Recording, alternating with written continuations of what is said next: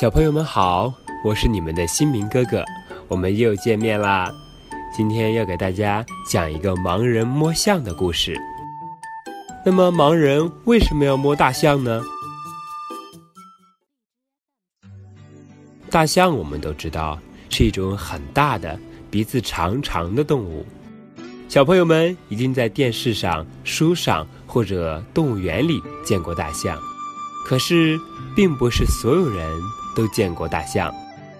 比如那些眼睛看不见的盲人。话说有一天。四位盲人坐在树下乘凉，其中有一个人说：“听说大象是一种很大的动物，可是我们这辈子都没有见过。如果现在在我们身边有一头大象，我们摸一摸，可能也就知道它的样子了吧？”其他三个人都同意他的话：“对对对，就算我们看不见，我们摸一下就知道大象的样子了，这样我们就没有什么遗憾了。”说来也巧，正好有个人赶着一头大象路过，他喊道：“象来啦，让开点！”大象踏着厚重的步子，咚咚咚地走过来了。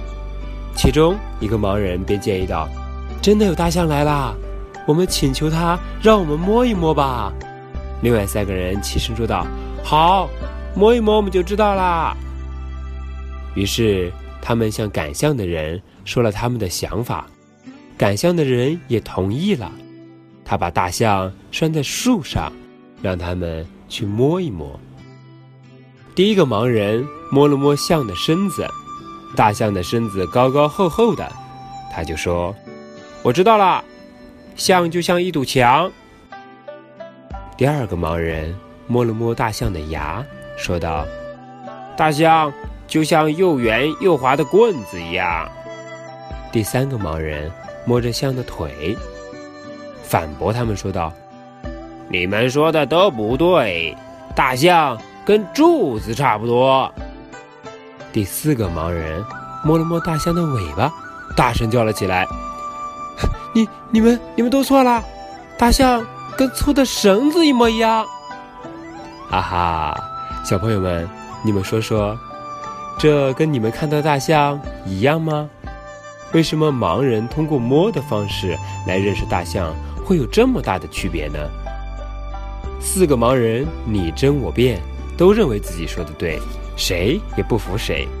就在这时，赶象的人对他们说道：“你们说的都不对，一定要摸遍大象的全身，才能知道大象是什么样子的。”你们每个人都只摸了大象的一部分，怎么能说得对呢？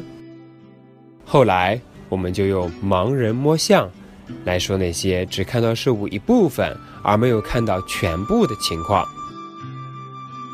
今天的故事就到这里啦，这个盲人摸象的故事是不是很有趣呢？好的，小朋友们，我们下期再见喽。